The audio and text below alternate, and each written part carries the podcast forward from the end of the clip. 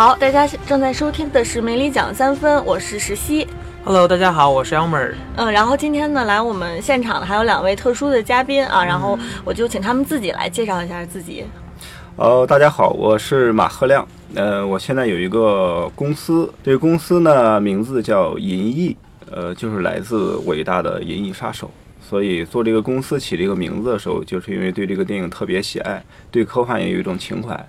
大家好，我是我也是来自银翼文化的七航。请两位嘉宾，大家也就知道我们今天这个话题是围绕这个科幻电影、科幻影视嗯和这个科幻文化来聊哈。那其实我想先就是请问，请问二位，就是大家一开始是怎么进入到这个科幻的这个产业当中的？我首先纠正一下，就是科幻产业和科幻电影产业，嗯，呃，它不是一个概念。就是在中国来说，科幻的产业一般是科幻文学圈儿习惯提的一个概念，它有这个科幻文学的出版呀，有这种对创作者的这种培训啊，嗯包括相应的一些落地的活动啊这些。但是因为我们是做电影的，所以我们在说科幻电影的时候，一定是从电影行业来看这个事情的。之所以想做这个事情，肯定是因为自己喜欢。观影看很多科幻电影的过程中，就受到了非常的多的触动，有很多的这种感受。另外一个呢，也是想在尝试中国到底能做成什么样的科幻。另外，它市场上是很空白，市场空白的时候，很多人就说是不是中国不适合做科幻，只适合做奇幻？那这个观点我肯定是不同意的，所以一定要探索一下。那从您自己就是比较个人的经历来讲，比如说是最开始是呃特别痴迷科幻小说吗？还是看了一些科幻类的漫画？嗯，呃，我个人是这样，我个人的从业经历来说，我原来业余的时候，我原来在院线工作，业余的时候做影评人，就是经常写一些影评啊什么之类的。对科幻的接触和了解，主要就是从科幻电影开始的，就是那时候肯定要说到，比如说像《异形》啊，像《终结者》呀这种，嗯就是商业和艺术兼具的，同时有很强的、强烈的想象力和视觉的冲击，以及思考的深度。它是一个各方面兼顾都特别好。对，这样说到《银翼杀手》，还反而是看的比较晚的，因为《银翼杀手》相对来说比较文艺、比较晦涩，第一次看的时候很容易睡着。哦，但是您刚才说的这个，比如说《异形》《终结者》，其实在中国都不是在大屏幕上放过的，嗯是吧？所以您接触其实是通过这个我们讲的以前的这种 呃非主流渠道接触到对的科非。主流、非非官方的这种渠道。换句话说，中国七五后到八零后这一代的影评人和资深的影迷，都是通过非正常的渠道获取了大量观影观影的机会，积累了自己的影商，积累了自己对电影的理解，然后才有了现在就是跟我一样大的很多的这第一批的这种。真的算是比较全面的影迷，现在在中国的各个这中国电影的各个行业、各个公司以及电影媒体开始工作。我觉得那一代整个积累是非常非常重要的。之前那个非主流和官官非官方可能也是唯一的渠呃那个渠道 来观影。对。对。啊那那个小气好像年纪年龄稍微的年轻一点儿啊，我不知道，就是 九零后了吗？九零后，对，那你其实接触这个科幻题材、科幻电影，那应该是这跟我们小马哥应该是非常不一样的哈，因为这个我们的这个传媒的这个时代其实是媒体时代是在变化的。对，那你觉得最早你能接触到科幻题材的电影是通过什么渠道？呃，我那个时候应该是。应该早期也会有很多 VCD 和 DVD，年龄暴露了。对我也是从那个时候应该积累了大量的观影量，然后呃，我前期就是毕业之后，我其实并没有直接进入了电影行业，我之前在动漫圈里头一直在做动漫，然后在动漫包括漫画也好，然后动画或者日漫，也是经过海量的筛选之后，觉得呃科幻类型的比较符合我的胃口，然后所以。呃，但是又出于对电影的极度热爱呢，然后后来又转入了电影这个圈子，然后结合着各种的机缘巧合加上自己的兴趣吧，然后就就猛地扎入了这个科幻的领电影领域。对，嗯哼，那我想 Elmer 应该跟两位都特别不一样哈，你是在美国 呃成长的。然后呃，我相信就是美国其实这个科幻的这个气氛其实会更浓烈一些。包括刚才其实两位说到的最早接触的这个科幻题材，其实都是好莱坞的美国外国的这个片子，对，是？吧？外国的这个漫画也好啊，然后这个大片儿。好，对啊，那你在美国的时候，你感觉，哎，周围同学里面，因为你自己好像也不是一个科幻特别狂热的这个，对，我的确不算是一个科科幻的呃狂热分子，但是的确就是在美国，感觉这个文化呃跟中国的氛围比起来要相要相对浓厚一些。呃，当然了，我也是通过看像刚才马老师说的《终结者》啊，或者是那个外星人啊这样的比较商业的片子，呃，开始的，因为我觉得可能门槛比较低，毕竟是商业片，啊、像也是所谓的那个爆米花电影，然后一步一步的，就是在找寻自己喜欢的那个呃呃怎么说，就是科幻类的电影吧。啊，其实我看的比较多，但是我弟弟看的比较多。就是真的是，如果你要是一个在，特别是在美国吧，你要是一个非常狂热的分子的话，真的是一头扎进去又回不来，回不，就真的是无法回岸。他真的是那个房间里面贴着各种各种，呃，科幻电影的海报啊，然后他就连床单儿啊，还有是那个水杯啊，就生活里边所有的一切都充满了科幻味儿。那这个科幻其实也是分很多类型的哈，那可能还是问问我们这个专家，就是我们一般说科幻有哪哪些类型？嗯，我们呃那个我们自己在做沙龙的时候认真讨论过这些类型。首先从《银翼杀手》它是赛博朋克，嗯，呃，赛博朋克是一种类型，然后末日废土是一种类型，呃，还有人工智能，呃，生物变异，时间呃，对，时间旅行，嗯，还有什么？就是这个名词，光记名词记不了那么多。嗯一共应应该有个七七到七到八类怪物类型，有一般会有的是归会归入到生物变异的类型，有的会单独也列为怪兽片。比如说像金刚这种的，大家就直接叫怪兽片了，嗯哥斯拉这哥种的。斯拉这种，对，嗯跟那种生物变异的，比如说异形啊那种的，还还还不太一样。嗯，大概就是这么多吧。普罗米修斯属于哪一种？呃，普罗米修斯呢，它是怪兽的类型和人工智能的类型，算是都有。哦，因为它探讨也是好像是呃人类起源，对，呃，外星元素，哦，对它探讨的非常的深刻，哦，但是它起源还是从异形这个起源的。其实你看那个雷迪斯科特的第一部的异形的时候，里面已经有很大的关于这个普罗米修斯后来展现的世界观了。嗯，现在再去看的时候，包括那个太空骑士啊，他们的整个的东西啊，嗯只是因为第一部异形在拍的时候还没这么多钱，哦，然后就是就是资深影迷后来一见，我、靠，好牛逼啊！呃后但是一般的影迷哦，异形是是一怪兽片儿，啊，其实不一样的。所以就是说，那个普罗米修斯也解答了很多，或者就是说延续了很多当年的那个呃异形没有办法完成的一些事儿。呃，延续了很多啊，然后没有完全解答，应该是把坑挖得更大了。所以它一般呃某一个影片里面，它可能会有不同的这几个元素会有一个融合。呃，对，都融合。另外就是对于对于科幻电影来说，它不仅有一些元素的融合，科幻电影一般也跟也要跟其他的类型进进行融合，嗯比如说跟动作片呀、冒险片呀、悬疑片呀、爱情片啊都要融合。其实科幻更多的它是一个方向或者是一个元素。它需要有有在严格的科幻的设定之下，跟其他的具体的电影类型的融合，啊才能让观众能看进去。很少有电影说我这是一纯粹的科幻电影。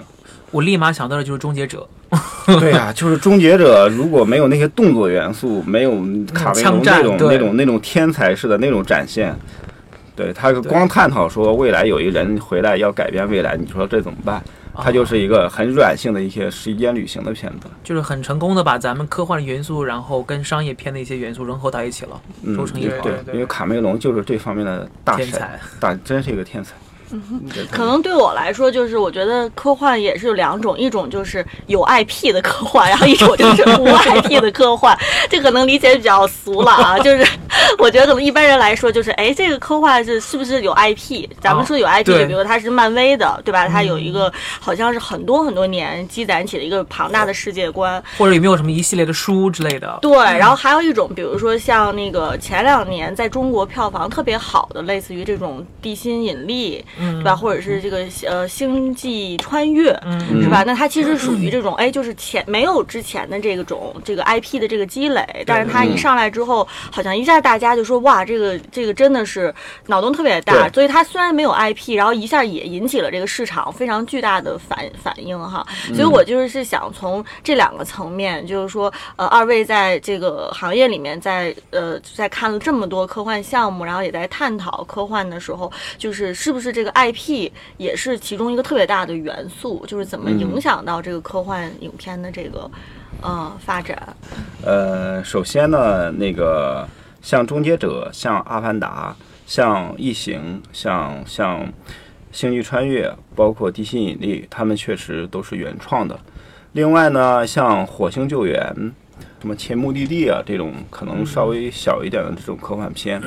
呃，包括《银翼杀手》，他们其实原来是有小说的，嗯嗯。呃，但是这个小说能不能当 IP 看，它是一个问题，就是啊，我们我们看 IP 的时候，比如说漫威，它是非常典型的，因为它原来在一个漫画这个流行领域内，它已经有非常多的这种粉丝群体的这种基础了。品牌效应，但是不能说有一小说《火星救援》在拍成电影上映之前，其实大家这个小说在在在观众心目中是没有那么多的、没有那么重要的地位的，它就不是一个大 IP。所以就是我首先应该澄清的是说，不是有小说，它就是它就是一个 IP。嗯呃，另外，科幻电影是不是一定要有 IP 呢？这个我也是有存有疑问的。你比如说《阿凡达》，像《阿凡达》《终结者》《异形》这些，他们是他们现在也是一也是一个 IP，对他们是怎么做到的呢？他们把自己培养成了一个 IP。这就是我们在做科幻的时候，首先要想明白的是，我这个科幻它的核心是什么？嗯，你核心如果做好了，你能从电影本身它就能成为一个 IP。就是异形，异形我首先想到的是异形是什么样的。嗯异形这个形象如果设计不好的话，它无没有办法经营成经营成这个 IP。换句话说，像迪士尼啊，像皮克斯啊，像漫威啊，他们的这个 IP，它的核心其实就是它的形象。包括终结者，终结者卡梅隆有终结者的想法的时候，是他一个做一个小导演的时候，特别苦逼的时候，呃，有非常这个艰辛的经历，然后发烧了，发烧了，有一次就做梦，梦中梦到了一个机器人的半身的机器人的骷髅的躯壳在爬，他就想以此来写这么一个故事。那我们现在看到的，一说终结者都知道是 T 八百那个样子，对。所以我觉得作为一个科幻电影的时候，我们在考虑说它原来的受众基础之上的时候，首先考虑的是我这个科幻的核心它到底是什么。嗯考虑好这个之后，你的电影才有可能成功，但是也不一定，因为在中国做科幻太难了。做中，在中国做科幻就是一个完全几乎是白手起家的一个过程。虽然我们可以引进国外的很多很多的技术，但是对于它核心创意核心的部分，怎么能够呈现在大荧幕上，这是一个非常非常复杂的过程。这个跟咱们的，比如说跟广电的过审有关系吗？至于说有很多不能拍的东西，肯定是不能拍的，但是审查肯定不是第不是最主要的横亘在中国科幻电影发展前面的一个因素，肯定不是最主要的。最主要的还是我们整个工业太初级了，从创作到制作的整个能力太初级了。是现在来说是缺少这方面的人才吗？还是对对对，是。啊，所以主要还是人才的那个一呃些原，因。其实主要是人才。我们中国电影产业，包括背后的整个庞大的资本啊，它肯定不能说没有钱，嗯你也不能说它没有，你更不能说它没有观众。中国的中国人这么多，它都是潜在的这个电影观众。最关键还是没有人，没有人去做这一系列的东西。嗯甚至有时候你觉得他是这方面的人，嗯但是你从科幻电影，为什么科幻电影难做呢？因为科幻电影是电影制作的金字塔尖儿，嗯它是最难的。有时候你看一个电影的人才，觉得他是能够做这个的，拿过来之后发现他并不是，就是因为从科幻电影在梳理整个的这个流程的时候，它跟一般的电影确实是不一样的。比如说，一般的电影美术能做这个美术，但是能不能做一个科幻电影的？科幻电影你要做一个飞船的话，或者你要做一个机械结构的话，你需要对材质、对物理结构、对它的很多使用的功能有非常切实的了解，才能做出来。这就不是一个说，哎，我做一古装片的美工，我就能做这个事儿了，就是完全两个概念。刚才小马哥提了一个，就是叫科幻的这个核心哈，我对这个词儿其实印象特别深刻。呃，你说这个核心的时候呢，我就有点惊讶，就是你举的这个核心的这个例子，比如说《异形》里面这个形象设计啊，呃，或者是《终结者》里面这个机器人的形象，其实都是一个特别具象的一个东西，就是其实特别具体。但是，一般呢，比如说，因为我也是电影行业里面从业了几年哈，嗯也看了很多电影项目，大家一上来特别喜欢说的一个词儿是什么？世界观。嗯，就是，所以我就刚才你跟我说科幻核心，然后你举的这个例子特别具象、特别具体啊。那你觉得其实是不是就是说，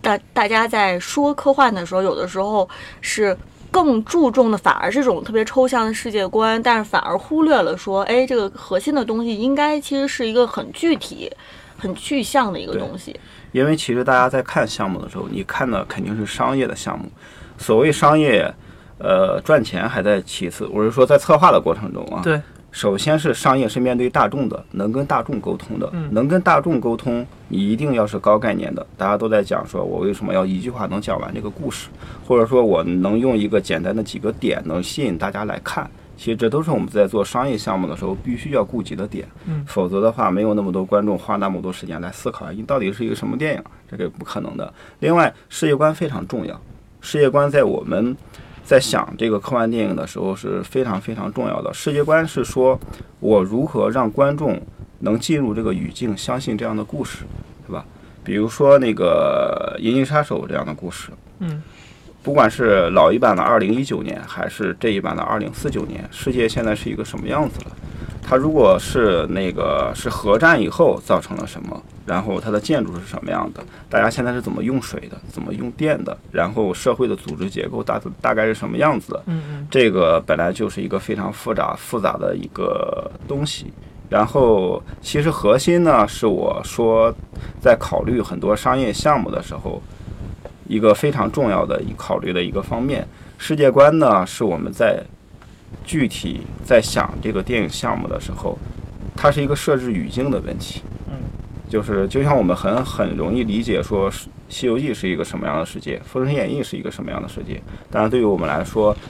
就很难去设计一个让大家去进入的、能相信的中国人设计的一个科幻的这么一个世界。所以如果一部成一一般一部成功的科幻片的话，是是是这两种是缺呃缺一不可的，就是它这么一个所营造的世界观和它这么一个核心的这么一个故事跟价值。对对对对对，那我有一个问题啊，咱们的奇幻、玄幻还有科幻、魔幻，魔幻，对、啊、这一些就是就这三类吧，就是奇幻、魔幻和玄幻，跟咱们的科幻有什么不同？哦，首先是这样，嗯、从那个好莱坞或者说国外严格的分类来说呢，嗯，呃，科幻就是 sci-fi，对，sci-fi 是包包括在奇幻 fantasy 里面的。哦，对，它都属于这个幻想，都属于幻想类的。但是科幻之所以不同，它是在科学的科技的基础上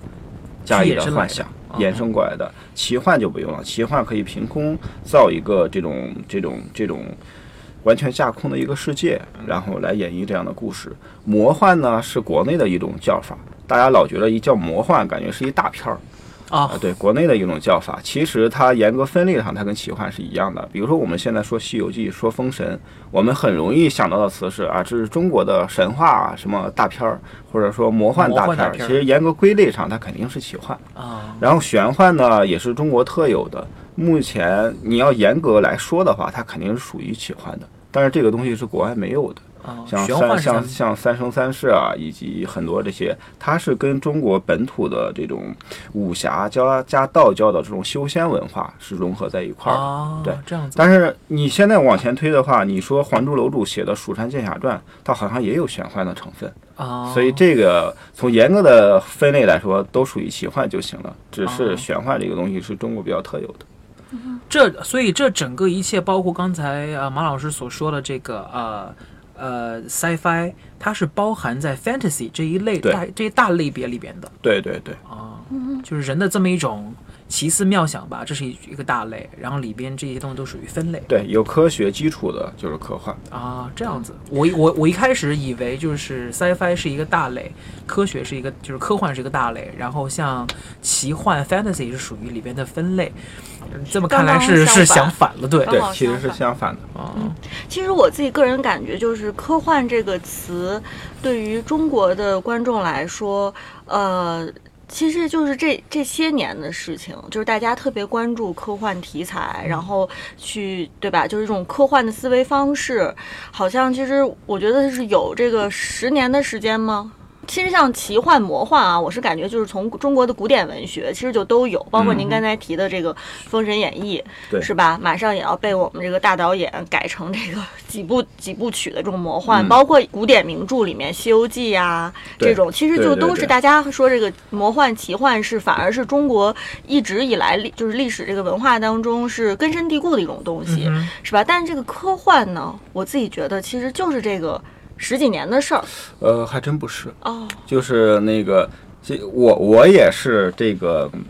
看了阿西莫夫的书之后，后来网上豆瓣一查，发现阿西莫夫的书八十年代的时候就在国内出版过，哦那时候甚至是作为给青少年普及科学知识的科普的这种书来出版的。哦，然后对科普工具那种，对哦，包括这个科幻世界兴起的时候，就是八十八八十年代末，应该是八十年代吧，嗯，八十年代的时候，所以就是科幻的文化在中国就是从科幻文学、科幻小说兴起的。那个时候，其实它的科幻世界曾经发行量发非常非常大。那这样那这样算来的话，已经有三三十年、三十多年的一个对历史了有有三十多年的历史了。但是呢，你说这个科幻的整个文化呢，一说到电影这一块儿呢，它跟整个整个科幻文学呢，它有又有一定的区分。大家对于这个这个好的科幻电影的理解，确实是基本上是这个，比如说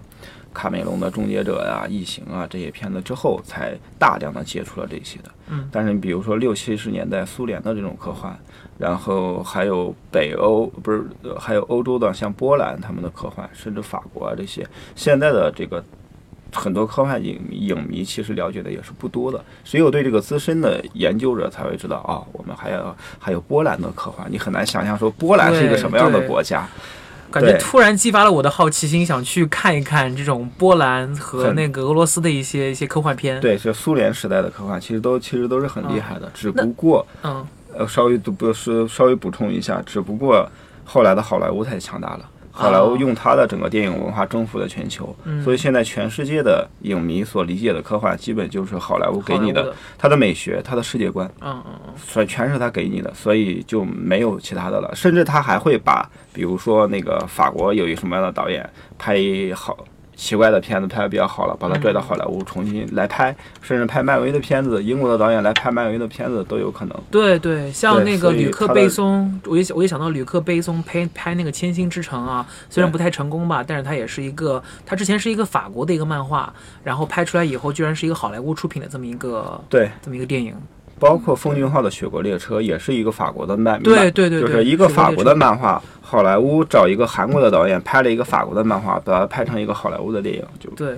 对这就很厉害。对对，幺妹儿回去可以跟你弟弟说一下，你你知道的那些美国科幻都是很，我可以跟他里面去很小一部分。对，可以去跟他推荐一下那个六七十年代的俄罗斯的科幻片啊。对，他们那时候的科幻片跟好莱坞这样的科幻片也像您刚才说的那样，就是会有那两种非常呃呃，就是必要的元素吗。比如说一个是故事的核心，还有一个是不同的世界观，他们也会这样营造吗？呃，还是说这两个是那个好莱坞的特质？那个这个这其实世界观和那个什么，基本上是电影创作的时候都要有的两个元素。哦其实不管不管是哪儿的话都要有，但是呢，呃，在整个故事的故事的表达上，这欧洲的他们呢肯定是。用我们通俗的话说，更文艺一些，更更更更加的个人表达一些。嗯好莱坞的科幻肯定非常注重整个商业的叙事，整个商业的表达，它要给全球的观众看。嗯，其实这也造成了一些，就是说它一家独大，甚至因为好莱坞拍的不是好莱坞电影，也不好莱坞拍的不是美国电影，它拍的是全球的电影。对对对，这样的话，它包容性很强的时候，同时也会丧失很多特点。尤其是现在像漫威的片子，其实其实漫威的片子不是所有的都是科幻，或者说他的片子有很多是有很强的科幻元素的，比如说钢铁侠，它对是有很强的这种科幻的元素的，甚至漫威的第漫威那个复仇者联盟的第三部也是有很强的科幻元素的。但是你像奇异博士，像单独看雷神，他们嗯基本上是属于奇幻的片子。对，也有什么空间的逆转呐、还有空呃时光穿梭啊之类对的。然后他还有，比如说像浩克，他就是一个巨人，他就是一个怪物。但浩克那个还是有算是比较严格的科学的设定的，嗯就是我注射了这个我就要怎么着怎么着了。对对对，但是但是像奇异博士，那就基本是学法术了，就魔法系的。对，他是魔法系的。所以奇异博士放在咱们中国就是玄幻，嗯，有有那么道教的那种或者佛家佛家佛学的一种那个精髓和元素在里边。，对他表现的感觉，比如说他去哪儿哪儿学这种巫术啊什么嗯之类的，但是呢，他表现的形式又不太一样。哦，他在整个穿梭这个物理空间的时候，他还是用这个物理学的方式来给你解释空间，进入了比如说平行时空或者几层时空，所以它这个就很有意思。说白了，它有点把这个奇幻的方式、奇幻和科幻的表达给结合在一起了。嗯嗯嗯，对那二位其实都是从科幻的一个爱好者，然后然后现在成为这个科幻的专业的这个从业者哈，在这个过程当中，比如说你们对科幻这个中国这个市场的认识有有没有产生一些新的想法？就比如说之前作为爱好者的时候，嗯啊、觉得哦这个市场可能很庞大，然后很多人看这个，然后我们做这个项目啊、特别有前景，然后真正自己开始做了，哎，发现说哎这个我没有想到，那个我没有想到，哎这个市场原来大家可能喜欢这个喜欢那个，发现有很多东西是之前就是作为爱好者就是真的完全没有想到的。之前我可能看也是经过好莱坞的熏陶时间更长一点，很大部分的设定就是继承了自于好莱坞的科幻的设定，然后。呃，就是前些年国内我看到，比如说刘镇伟出过一个片子叫《机器侠》，这个片子就是有机器人、有 AI，也有人和机器之间的情感，感觉上是很科幻，但是，呃，香港导演把这一个故事讲成一个很无厘头的一个故事之后，就觉得科幻的成分就被冲淡了很多，尤其是在最后。但是片子有很多新意啊，呃，他最后把一个机器人做成一个僵尸的一个形象，然后也就很具有中国自身的一些特色元素在里边。嗯嗯、觉得还比较好玩。但是这种科幻呢，并跟着好莱坞的这种一对比，你会发现我们我们的这个科幻就是很属于玩飞的那种科幻，并没有就是说是一个严谨意义上的科幻电影。呃，这种就是还哦，这种又可以分类出有两种，比如说一个硬科幻和软科幻，这是科幻圈里讲的特别多的一个东西。呃，我们国内接触的更多是软科幻，但是这种软科幻它的呃有没有是基于很严谨的科学意义延伸出去的，这个很难说。也许它有一个科学的理论，但是它脑洞开大了之后，就直接就玩脱了，所以这个科幻就很难就形成我们。正经意识上的这种科幻，其实国内我觉得大部分都是这样的，呃，玩飞的科幻多一些。嗯、再有就是，嗯，国内现在有很多动画，呃，我因为之前做动画，然后动画方面我发现，呃，就是出现了很多这种科幻，而且是结合着时代上出现的，比如说会出现一些 VR 的一些东西，就是近期比较火的。然后比如说 VR 里头玩游戏，然后过于沉迷的话，呃，你在游戏中输了，在现实中世界也会死亡。这些已经就感觉还比较好玩的一些特点，就是最近也会慢慢出现，结合着时下最新的科技技术。呃，整体觉得未来方向是会越走越好。呃，对我有一点不一样的看法，就是那个回到你刚才说的问题，有没有一些新的这个对于中国科幻电影应该怎么做的一些想法？确实有一些新的想法。呃，第一个想法就是中国科幻电影绝对不能照搬，或者说复制，或者就是山寨。肯定大家肯定不愿意山寨了，但是如果你如果你一做的时候，脑海里浮现的完全是好莱坞的整个的世界观和美学的整个的方式的话，你做出来一般都会显得山寨。只是因为就是好莱坞的科幻或者西方的科幻，为什么他们的科幻一般探讨到终极的问题的时候，都会探讨到宗教，比如说基督教啊，或者说天主教啊，就是他们的，这是因为他们对于神秘文化的理解是基于。他们的宗教的嗯，或当然当然也可能会包括一些希腊的神话这些东西的，因为它的文化的根源在这里，但是中国的文化的根源和神秘文化的根源不在那儿，跟他们是完全不一样的。有道理。另外呢，中国的整个的，即便受西方影响进入现代社会之后，它的整个，比如说完全西化，我们的服饰啊、我们的建筑啊、我们的整个商业的各种行为啊，都跟他们一样。但是，呃，中国人的思维跟西方还是不一样的。中国人在面对问题怎么解决，甚至很多这种情感啊、很多关系的这种变化，跟西方也是不一样的。在这种背景下，如果你做一科幻都要像美国一样要拯救世界，要挑战未来、挑战外太空，这个是非常难的，因为它那一套系统里面，它包含了一个非常重要的一个东西，就是经过西方文化包装的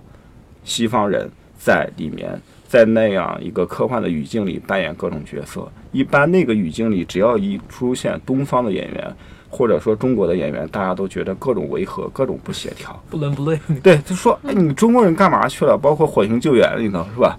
即便他们已经很努力的说把那个做的贴近中国了，但是你看的时候还是不一样。所以第一个感觉就是学好莱坞的话，这个是非常非常困难的。你应该学的是他们整个工业制造的过程，嗯就是怎么去做一个飞船，怎么去做一个东西。但是在这个文化的根源上，在美学上，一定要知道中国的根源在哪里。呃，第二个呢，第二个一个深刻的感觉就是，不要一想科幻就要做大片儿。嗯，对，这是这是两回事儿，这是两回事儿。科幻科幻的根源是说，我们基于现在的现在的文明的这种科学发展的程度，把它往前推演之后，它能对我们造成什么影响？嗯这是最我我觉得最最最就是在我的这个看法里面最符合这种的，可能是黑镜的那个剧，更符合这个对于科幻一个非常好的一个诠释。包括我们现在用的手机啊，有可能往人工智能的方向发展啊，各种社会的都在受到这种科技的影响啊，科技甚至改变了商业社会的结构，整个改变了我们的行为和消费的方式。你会有很多这种现代社会的病都是因为科技引起的，嗯，所以它的根源在于说，科幻能够提供一个超现实的设定，能带来更精彩的故事，能带来人物命运什么样的改变。如果如果拍大片儿的话，它是有更多你没有见过的视觉的奇观，但不是说我要一拍科幻我就一定要拍那种大片儿。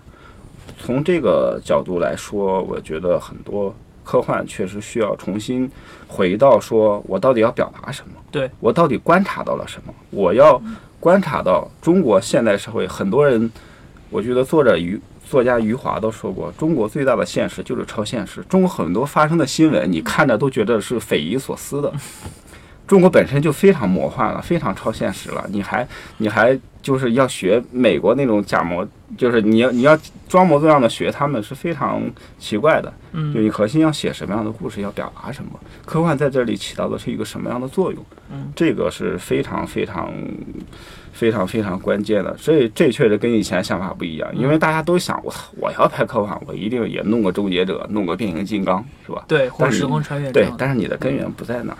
结合刚才小马呃，现在小马哥说的，还有之前呃咱们启航说的，呃，我有个问题啊，就是小马哥说到，比如说咱们呃科幻，咱们中国的科幻片如果要发展的话，就不能去模仿好莱坞，因为咱们本身自己中国人的思维方式不同，咱们根本的价值观也是不同的，那么就会可能，比如说在咱们去做一些软科幻或者就是说一些科幻作品的时候，咱们的出发点和咱们想表达的，还有他们咱们的表达方式，肯定也是跟好莱坞不一样的。那这种情况下，就像刚才启航说的，我们这代人实际上已经被好莱坞所谓的征服了，已经习惯了他们的表达方式。那么，比如说从中国的基本出发的这些科幻片，用我们的表达方式，咱们的中国观众会不会不习惯？呃，还是说需要去对咱们观众进行再教育，让他们逐渐的习惯咱们这种表达方式？哦，嗯，我我就是打断一下，因为 Elmer 说这个，其实正好特别巧。我刚才那个小马哥说这些的时候，我就突然想到了一个例子，就是这例子可能不是特别的符合啊，就是呃，其实《战狼》，《战狼》其实 我们也之前说，我们中国的英雄片儿不能对吧？不能照搬好莱坞式的。但是你看这个《战狼》出来之后，哎，好像反而又成为，因为中国的这个市场，它的确它也是被这个好莱坞式的这种英雄主义的东西，它也也有点这种洗脑了。嗯所以它《战狼》一出来，哎，其实我们想那个故事，其实其实是有点违和的一个故事，对吧？嗯但是哎，反而它。没想到啊，在市场上、商业上取得这么巨大的成功，就是本来我们从这个理论上来说，或者从知识分子这个阶层来说啊，你这个东西其实真的就是一个比较山寨好莱坞价值观的一个东西，对吧？甚至是山寨这个。老式好莱坞的这种英雄大片儿的这种架势，它都不是现代好莱坞的这种价值观了啊，它是这种还就是恨不得八十年代的那个好莱坞的那种英雄片儿。但是没想到它居然能在这个我们的这个中国商业市场上，居然是取得这种成功。所以我是其实嗯我是理性上来说，我是百分之百，我觉得小马哥说的特别有道理。呃但是同时，我我因为刚才 Elmer 说的，我觉得其实多多少少也有这意思，就是我们自己知识分子阶层觉得说你这个东西可能出来之后会特别违和，但是没有可能很有可能一出来之后，大家反而说。因为我们观众已经被这个东西所洗脑了，我看嗯到的我已经习就是这个，习惯了，对。对包括刚才七航说了，就是比如说我就是，就他可能你在看那个为什么之前降临，很多人看了以后回来以后就是说什么呀，这是什么科幻片，根本都不是我我心中想象的那种科幻片，但是它就是科幻片。就是说有一些时候人们在去看科幻片之前，会抱着某一些期待，我期待看到某种元素，我期待看到某一些场景。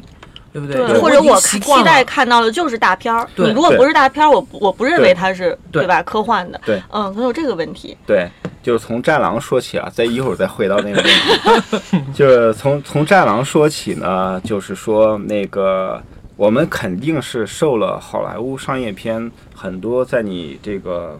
呃文化消费上的影响，这是毋庸置疑的。那比如说《战狼》，如果没有这么这么多大场面，肯定是不行的。嗯另外，《战狼》在塑造这个英雄的时候，吴京在塑造这个英雄的时候，他已经做了足够的这种本土化的功课，怎么去让本土的观众接受。《战狼》本身它是成功的讲了一个中国人自己能接受，甚至说普通的可能以男人男性为主的这种这种七零八零九零后这些这些电影的主流的消费群体，觉得这样一个人来代表我们。从一个普通的甚至底层的这么一个人，虽然他是一个军人，但是后来也被开除了，让他来成为一个英雄，我是可信的。嗯，其实中国商业片其实之前有一个很大的，不说问题吧，没有做到的地方，就是很难塑造一个中国自己相信的一个英雄。但在现现代社会里，其实是很难塑造的。但是吴京这样一个一开始有打强拆队员那那么一场戏，然后进入到这个非洲之后，要跟人拼白酒，要亮肌肉，要各种那种痞子气，他已经塑造了一个中国人很容易接受的这种这种英雄。其实这一点看似容易，其实是很不容易的。嗯嗯所以，像说我用好莱坞的工业的那种那种坦克啊、大战啊、那种那种大的场面啊，其实那些东西都是在你的情绪被点燃之后，在你的感情被带入之后，它能够给你起到烘托的作用。所以再再回到说，为什么我们一方面受到这种好莱坞文化的整个的洗礼了，我们又不能完全照搬它，这是不是很难？但是你其实，在电影项目，在整个电影项目做策划的时候，确实需要考虑的是，首先大家情感代入了，认同你的人物了。他才会想到你是在讲一个什么样的大的世界观，说比如说什么外星人来打地球了，应该怎么办？如果说不带入你的人物，我觉得这人我根本都不相信，这根本都不是中国人做的事儿。他表现的再怎么着怎么着，我也不相信。但是这个问题就就就就很难解决了。嗯呃，所以就是在很多进行很多这种中国本土的科幻小说在改编的时候，也面临这个问题。中国的科幻小说，那个它其实为中国本土的科幻文化的普及做了很多的贡献，但是它经常会有一个问题，就是它的概念远远大于它的人物和情感。嗯这样你在改编成小说的时候，其实我们去去去去观察很多小说的改编，后来导演为什么处理成这样子，都是考虑到，哦，我知道我这这个科幻概念确实特别牛逼，但说白了，很多科幻概念再牛逼，你不可能完全在好莱坞在电影里没看过。那么，战狼的场面，你说哪一个哪一个完全超出了是吧？漫威有很多动作场面拍的特别牛逼，我特别喜欢《美国队长二》那个动作的处理，嗯，对，非常优秀的动作片。就是我一直说华语动作片在动作设计上已经完全没有任何优势了。那我拿什么来跟他们拼？我还是本土的人物、本土的情感、本土的文化，在这个基础之上，观众才能接受说啊，我操，这个好刺激啊！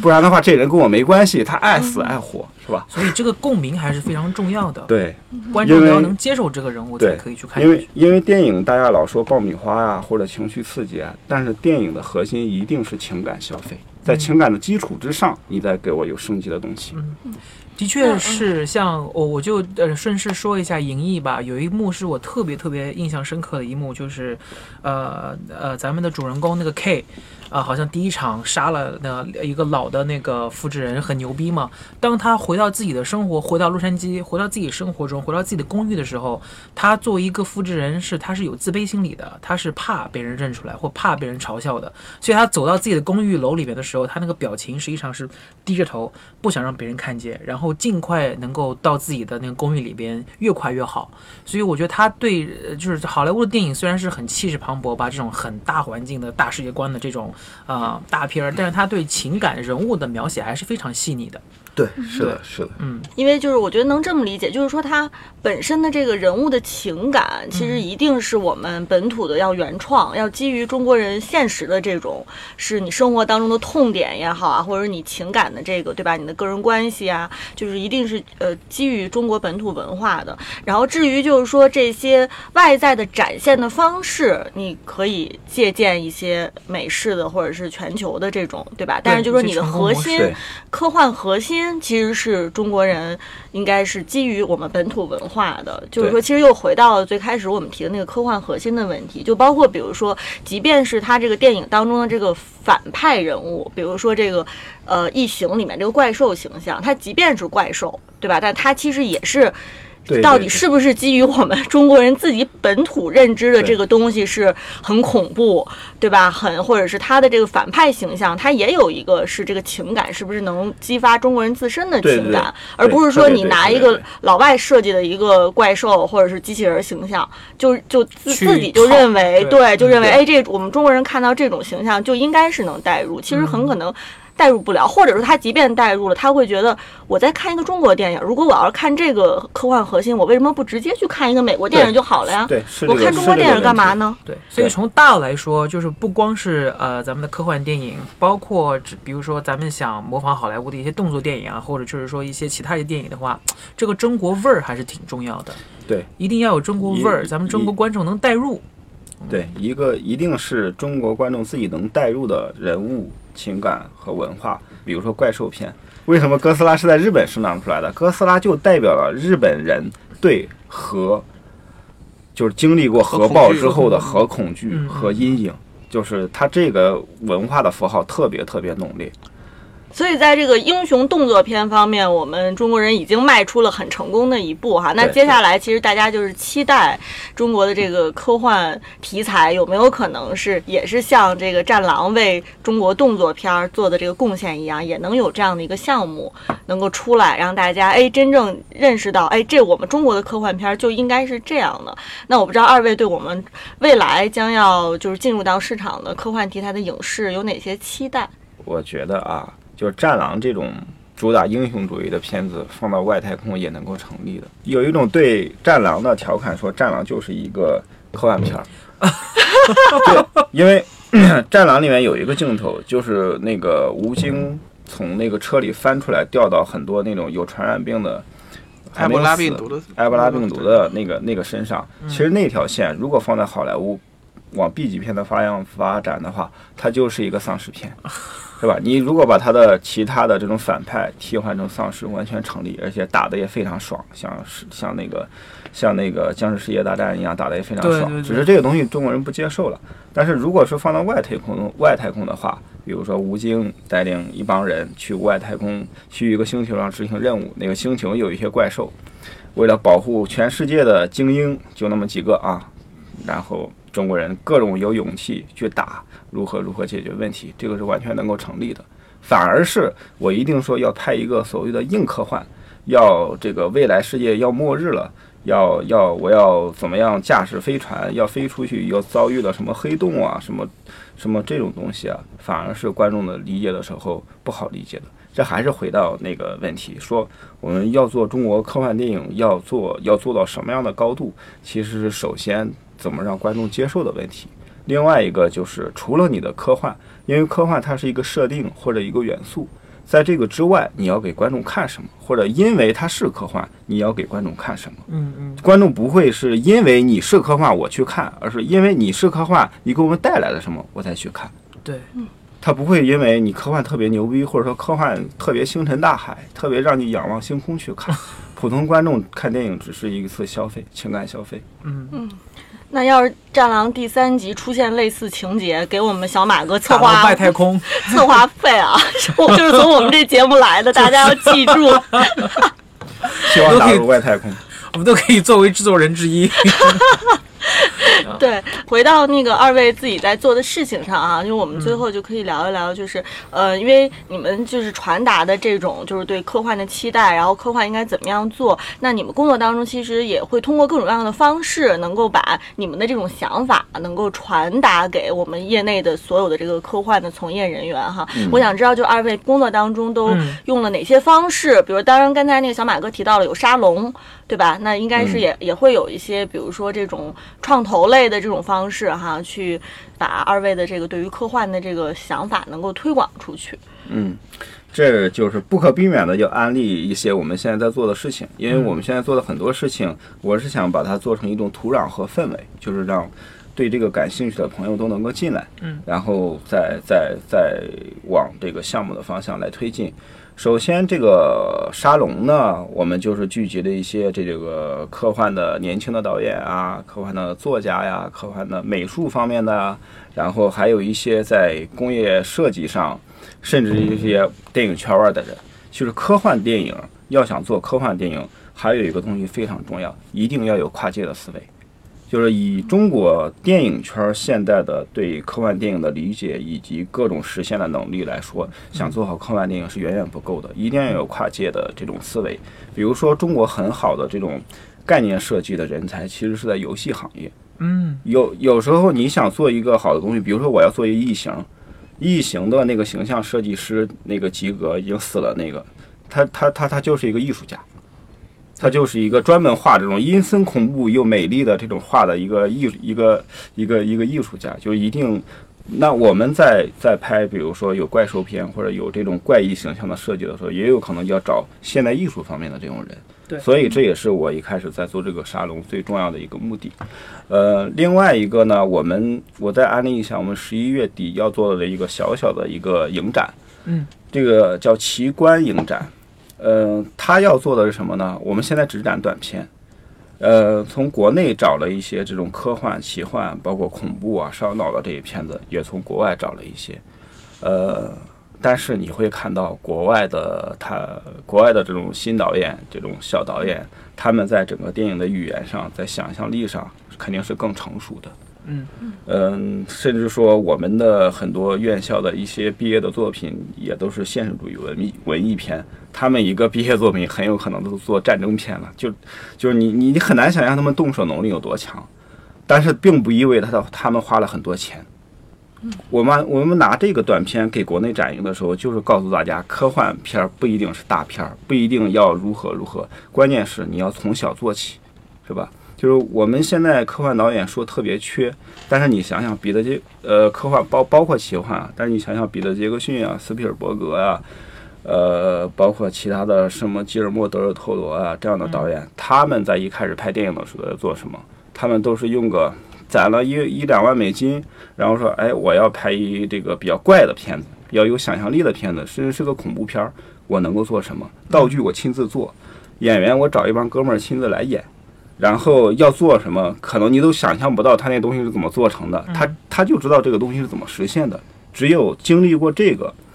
动手能力又强，有非常把有限的资源拍出你想象不到的东西的这种能力，才有可能把科幻片做好。所以我觉得我们这个小的展映的活动，它最大意义也在于这个。嗯嗯嗯那大家觉得说科幻文学对于我们的科幻影视有多大的推动作用？因为刚才小马哥一上来其实也说了，这个科幻文学这个产业其实跟科幻影视相对来说没有那么的紧密的联系，是吧？但是就说我们现在一般人都说，哦，中国的科幻文学好像已经进入到世界水平了，包括这两年啊，当然这个可能。小马哥脸上露出了神秘的微笑，我不知道这微笑的意思是说，可能大家也有一些误读哈，就是自己认为自己其实已经进入到世界水平了。尤其这两年，的确听说了很多中国的科幻文学得了世界级的奖项啊。科幻文学的这个这个发展，或者是这种红火的这种嗯景象，对于科幻我们的科幻影视到底起到了一个什么样的作用？嗯，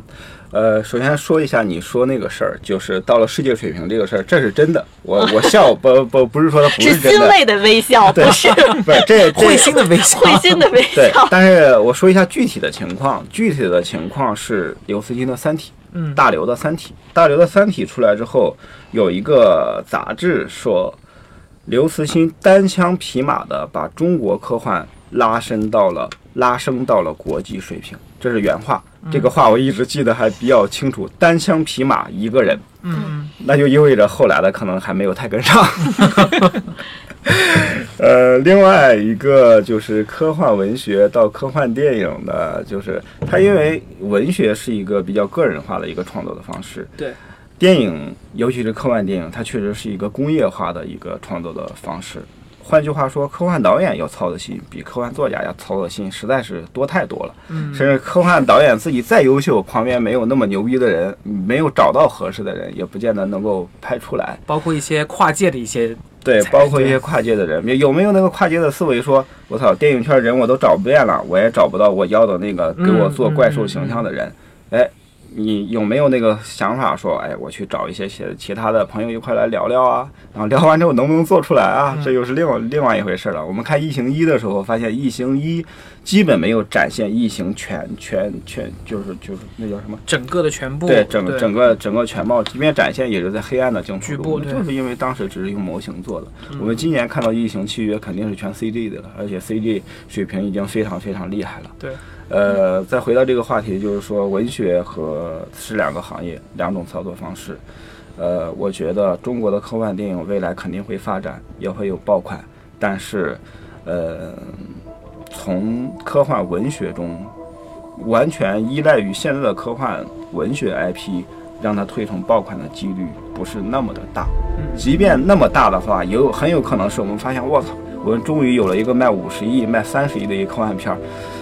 呃，聊了有两个星期之后，发现哦，他原来改编了一个科幻小说，就是他中间经历了非常漫长、复杂、艰辛的过程，最后做成了一个牛逼的爆款。嗯，但是因为那一定是因为他对这个原来的科幻小说一些核心的有创意的东西，加上导演自己视觉化的思维、自己艺术化的这种创作，非常复杂的过程，完成了一个完全是另外一个东西。因为它是一个电影作品，原来是一个文学作品，电影非常复杂，就是它中间没有必然的关系。很多时候，不光是科幻小说，就是拿这个文学改编成电影来说，很多时候文学给电影的只是一个灵感。也很期待中国能够呃尽快产出像美国，像比如说咱们呃就一系列像好莱坞这样优秀的这个科幻导演吧，因为的确像呃像马哥说的那样，作为一个科幻导演，他的事儿啊、事无巨细啊，真的是要做这样的